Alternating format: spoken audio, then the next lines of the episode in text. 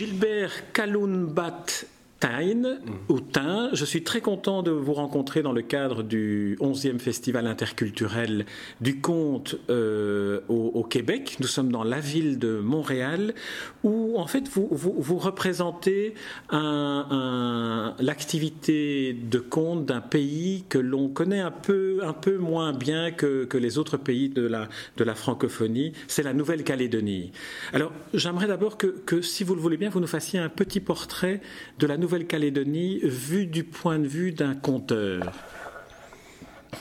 Oui, bonjour à tous. la, Nouvelle-Calédonie, c'est une île qui fait partie de cet archipel euh, d'îles dans le sud, euh, sud-est du Pacifique, un peu, encore un peu plus au sud de, Vanuatu. Et nous sommes euh, une colonie française pour le moment, mais il y a de bonnes discussions qui s'engagent vers euh, une émancipation du peuple autochtone. Et puis, euh, nous, c'est une toute petite île de, de, 400 000 habitants, et puis divisée en trois provinces, euh, la province du Nord, celle du Sud et, des îles. Et moi, je viens de la, de la province du Nord, c'est là-bas que, que j'habite, que je réside. Et puis euh, nous avons euh, là-bas la, culture locale, c'est une culture à tradition orale dans, dans les contes kanak. Et mm, moi, je, je n'ai rien d'autre à dire de plus grand que, que la, toute la culture, toute la connaissance, la culture, je dirais même la culture générale de, de, ce peuple est basée sur la, sur la tradition orale. Et, là, on rejoint de plein pied la, ce qu'est le conte, le conte étant de la littérature orale par, par excellence. En quoi est-ce que la, tradition euh, kanak, si je ne me trompe pas, en ce qui vous concerne, a nourri votre travail de conteur? La, hum, mon, avantage, c'est que euh, je ne suis pas un grand lecteur et j'écoute beaucoup, ce qui a permis euh, de, m'apprendre et de m'éduquer à, écouter, à structurer euh, mon, écoute et pendant toutes ces années. Mais dans un premier temps, moi, je, euh, j'ai écouté les contes de ma grand-mère, de sa sœur, euh, d'une autre grand-mère de, mon village, il y a très longtemps, où on écoutait les contes au coin du feu. Et là, je vérifie un peu, dans tous les peuples, c'est un peu près pareil, du genre, euh, chez nous, on ne raconte pas le jour, on raconte de nuit. Dans, la tradition.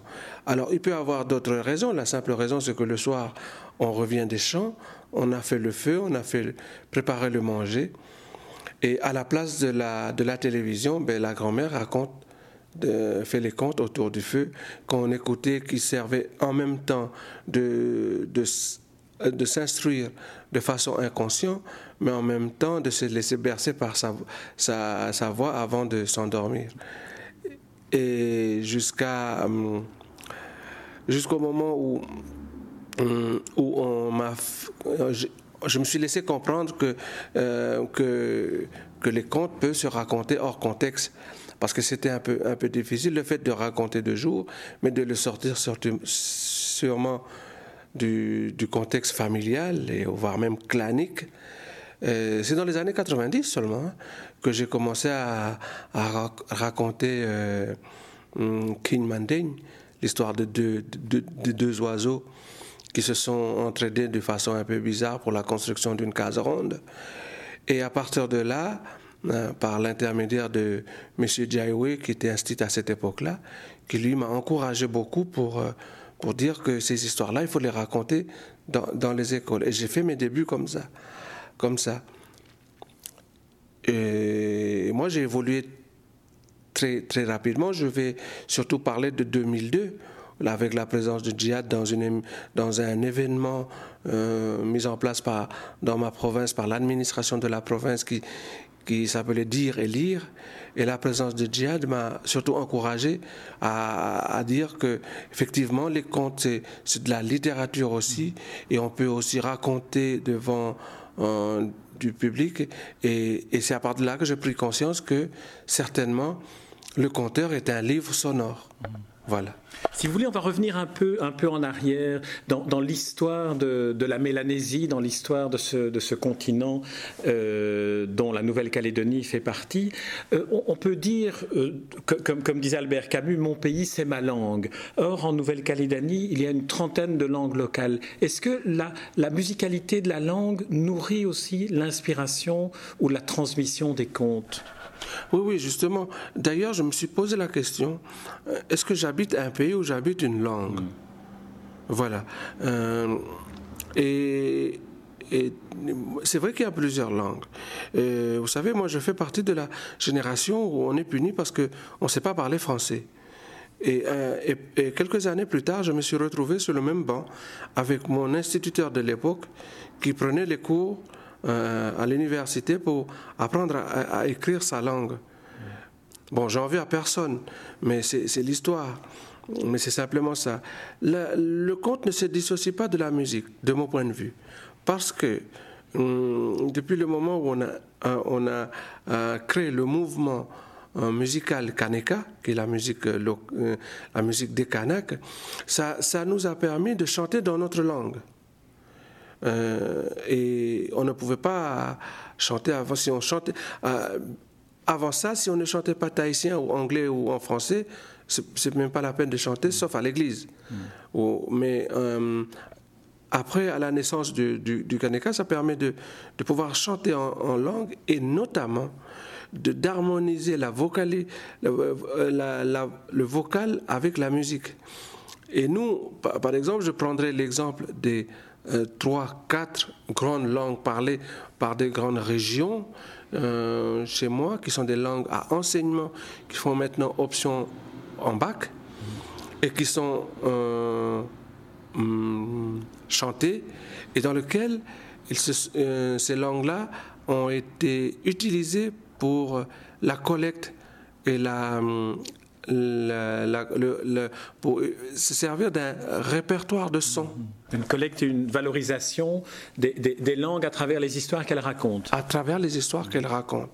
Et là, une pensée à Michel Offray, qui est un grand prof euh, de langue, disparu maintenant, et c'est lui qui a, initié un peu, un peu ça maintenant avec, l'université, mais je suis en train de vous parler de, de l'époque 82 où il n'y avait pas l'université, il y avait juste un ICM, Institut culturel mélanésien. Et à propos de cela, je vais euh, dire que nous sommes juste une île, le seul francophone autour des grands continents anglophones, pour parler de l'Australie, de la Nouvelle-Zélande, Fidji, Solomon Island, et, etc. Quoi. Et c'est pour ça que je ne dis pas qu'on est, que c'est une menace, mais en même temps c'est une force, mais une, une force dans des contraintes.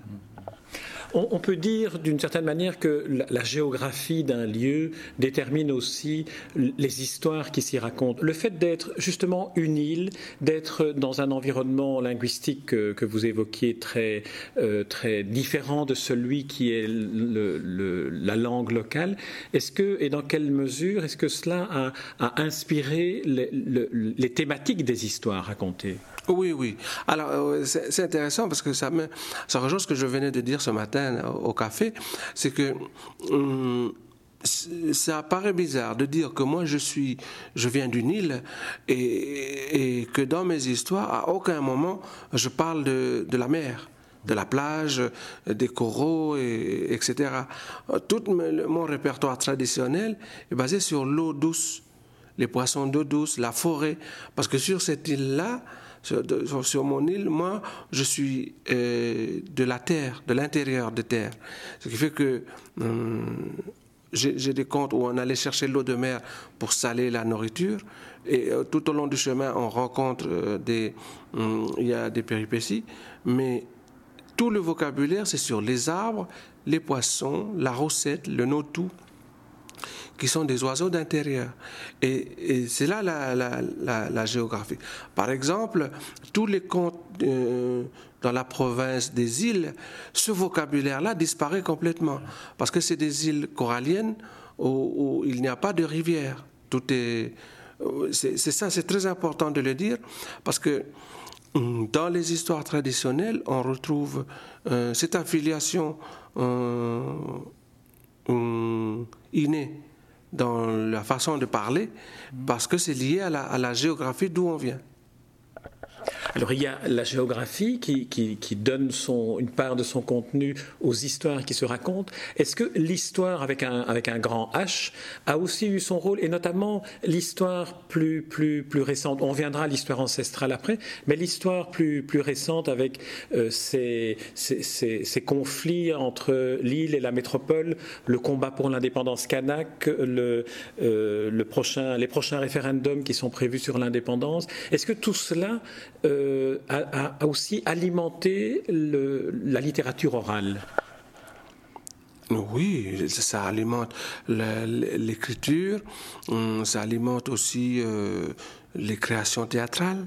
Euh, je dirais, Hum, la musique est un peu à cheval. Les textes de musique, euh, on, ne retrouve pas. je ne connais pas tout, hein, mais hum, c'est pour dire cela. Et en, plus, il y a un élément qu'il faut certainement rajouter, c'est la, discussion du drapeau hum. parce que ça pose polémique. on veut un troisième drapeau maintenant, euh, qui est un, drapeau commun et qui risque de mettre en, en cause l'existence du drapeau kanak qui est le drapeau de la culture kanak. Mm, voilà. dites-nous davantage, parce que pour ceux qui ne connaissent pas le, le, conflit, disons larvé qui, qui continue euh, en Nouvelle-Calédonie, euh, en, quoi le, drapeau kanak est-il aussi important? Le drapeau kanak est, juste important parce que c'est une, euh, c'est une la libération d'une énergie créatrice au moment des événements, au moment de la souffrance.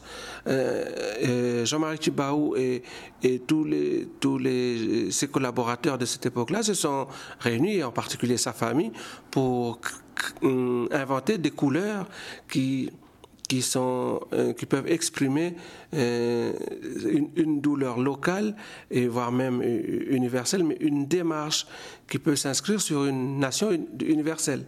Décrivez-nous ce, drapeau kanak. C'est le drapeau euh, rouge, bleu et vert. Alors c'est le bleu de l'espoir, c'est le le, vert de l'espoir, le bleu du, ciel et le rouge du sang. Et au milieu, nous avons un soleil où, le peuple kanak demande sa part de soleil comme tout le monde, d'être éclairé par le même soleil. Et la flèche fêtière qui est au milieu, qui est en même temps hum, un symbole, mais ce n'est que l'ombre de la flèche fêtière, euh, qui est un symbole euh, d'un grand chef. Et, et souvent, un grand chef est souvent étranger au, lieu. C'est celui qui a été accueilli le dernier et dans sa participation aux affaires qui, deviendra neutre. Il est neutre par rapport à ce qui est. C'est à lui qu'on donnera hum, le, pouvoir. Et c'est sur cela que la colonisation s'est basée dessus. C'est que comme euh, c'est les derniers à arriver à occuper la, terre, on leur a donné le pouvoir d'être euh, d'être chef et, et, sans savoir ce qu'il y avait à, à, les, intentions. Mais le, drapeau, le drapeau, euh, c'est personne d'autre que Fillon hein, qui a donné l'autorisation de lever le drapeau kanak et le drapeau français côte à côte. Et maintenant, je ne vois pas comment le drapeau kanak peut redescendre. Mais la population locale non kanak a demandé à ce que, euh, ait un troisième drapeau qui représente plus. Alors, ce qui est frappant, c'est qu'au lieu de, demander juste euh, sa place sur le tissu existant, la natte, comme on dit chez nous, le tapis sur lequel on vient s'asseoir, non, ils veulent tresser une autre natte nouvelle. Et c'est ça la, part qui paraît un peu gênant, c'est que hum, on aurait pu juste demander une ou deux étoiles sur le drapeau euh, existant, le drapeau kanak, mais non. Là, le collectif demande un, autre drapeau complètement euh, imaginé. Bon, pourquoi pas, pourquoi pas, mais à condition de, de nous dire l'histoire, le cheminement qui peut amener jusqu'au troisième drapeau. On voit là combien, dans, cet exemple que, vous citez, combien la symbolique est toujours un élément, un élément essentiel. Est-ce qu'on peut dire que, que, dans la tradition orale des contes, euh, cette part symbolique euh, est aussi euh, entretenue par les histoires qui se racontent? C'est très, important. C'est très important parce que propre, ce qui est propre à nous maintenant pour le conte, euh, je, prends par exemple mon expérience à moi, je ne suis qu'au répertoire traditionnel. Mais on le sent quand on se met à raconter une histoire, on le sent que par la force extérieure, il est une obligation d'ouvrir une fenêtre pour laisser passer l'air de l'extérieur, parce que c'est de l'oxygène en plus pour le, pour le conteur, pour pouvoir raconter. Euh, je dis cela parce que tous ces événements-là viennent nourrir nos discussions. Mais l'histoire de mon pays est très récente. Quand je parle de 84 et de 89, c'est très récent. Il faut un peu de temps pour... Rappelez-nous, 84 et 89 sont deux dates importantes dans, dans le combat indépendantiste. Je, je, suis ignare en la matière, donc je, je, pose des questions de Candide. Oui, 84, c'est Emmanueli qui n'a jamais accepté le, le le plan de décentralisation proposé par le parti Kanak à ce moment-là. Emmanuel ministre français de la métropole des Affaires étrangères. de, de l'outre-mer. En 84, le, peuple Kanak a décidé de boycotter les élections territoriales puisque nous sommes toujours territoire français à cette époque-là. Et, et, cet événement a mis à feu et à sang le pays parce qu'on a boycotté, on a, pas, on a entendu parler de Éloi Machoro qui a cassé l'urne, objet tabou de la Constitution française. Hum, mais il a, brisé consciemment pour euh, secouer un peu euh, l'opinion, pour dire voilà, nous on existe et on, a vraiment envie d'exister. De, 84, euh, qui a donné, euh, à la suite de ces événements-là, le gouvernement français a dépêché, euh, comment il s'appelle, Pisani, pour venir parler avec la commission de dialogue et qui a donné lieu à la création des régions, région nord, région centre, région sud et région île. Où là, on a vu des Kanaks se lever autour de Jean-Marie Thibaou et prendre des responsabilités pour pour euh, une première fois, en tout cas en ce qui me concerne. On a eu la décentralisation de l'administration euh, centrale de Nouméa vers le nord. Nouméa est dans le sud, hein. vers le nord, c'est-à-dire 400 km plus loin dans le nord. Euh, on a une assemblée. Hum, législative qui peut se réunir et discuter sur les orientations d'un développement. Manque, manque de chance dans cette histoire, c'est qu'en 87, 86, 87, il y a les législatives en France où je sais pas où il y avait la cohabitation Chirac-Mitterrand. Et qu'est-ce qu'on se retrouve avec M. Ponce, Bernard Ponce, euh, ministre de la de, de l'outre-mer?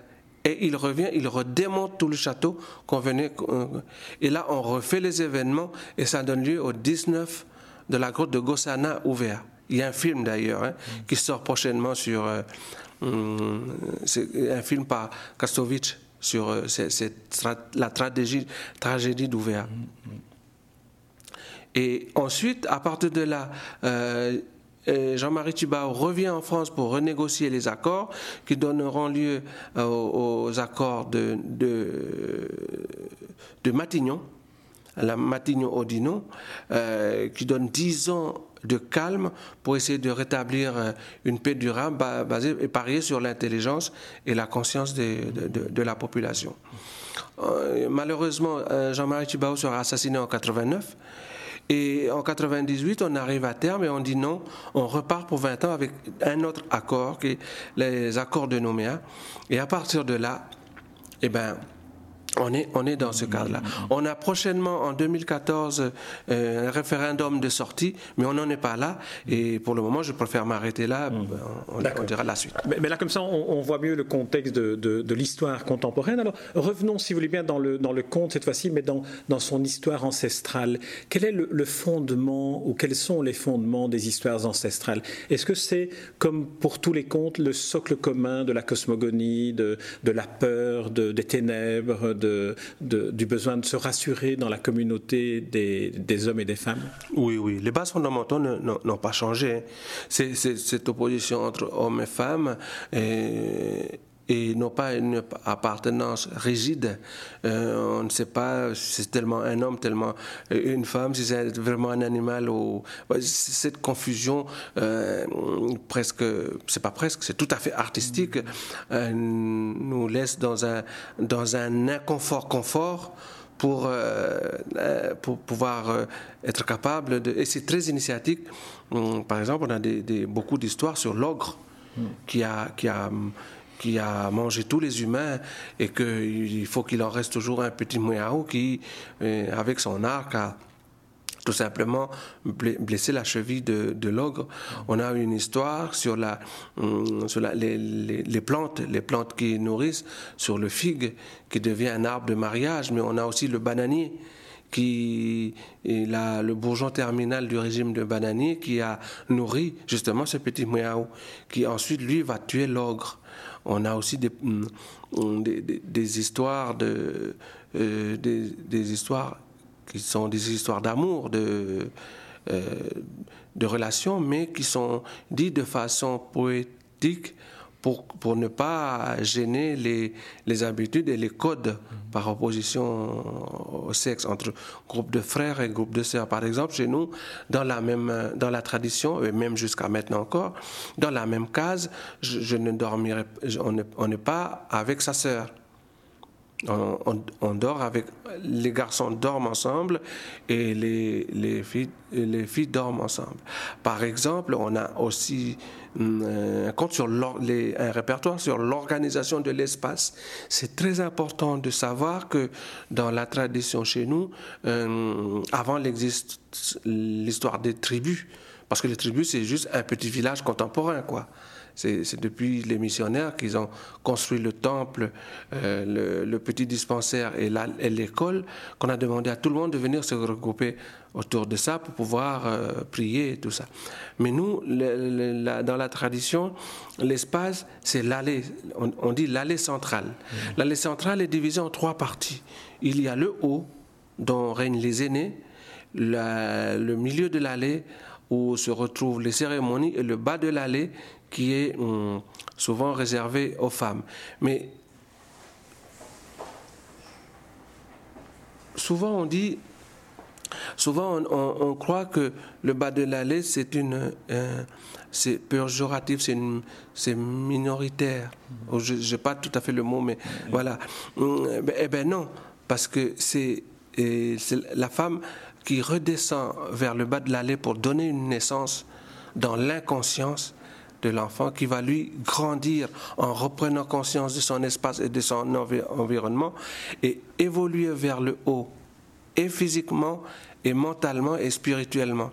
Après l'enfant, hum, suivant son sexe, qu'il soit un garçon ou une fille, il ne, il ne remontera pas l'allée de la même manière, et il n'aura pas les mêmes repères et les mêmes terminales là où il s'arrêtera définitivement.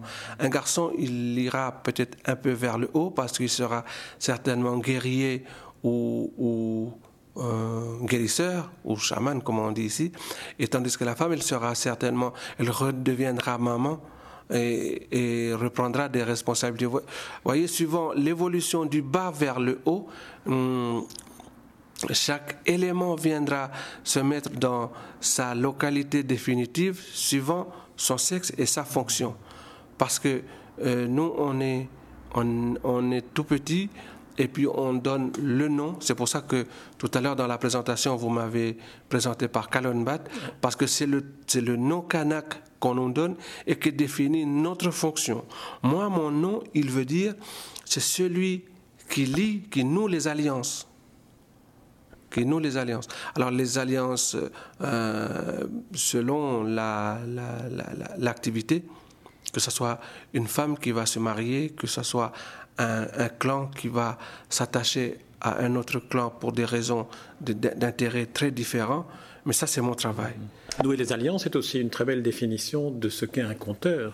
Voilà, c'est pour ça je voulais terminer en disant que je m'appelle comme ça et c'est pour ça que euh, ce n'est pas un hasard que je me retrouve ici et à parler dans, dans le micro de cette radio pour dire que je suis en, je suis en train d'accomplir ce que mes anciens m'ont donné comme nom et je, je suis fier de, de le faire pour eux. Gilbert Calonba-Tain, je vous remercie pour euh, cet entretien et puis d'avoir été ce, très très souriant passeur d'une île qu'on connaît très peu, qu'on connaît très mal et dont vous avez évoqué l'histoire récente et, et la tradition du conte. Merci Gilbert. Merci beaucoup.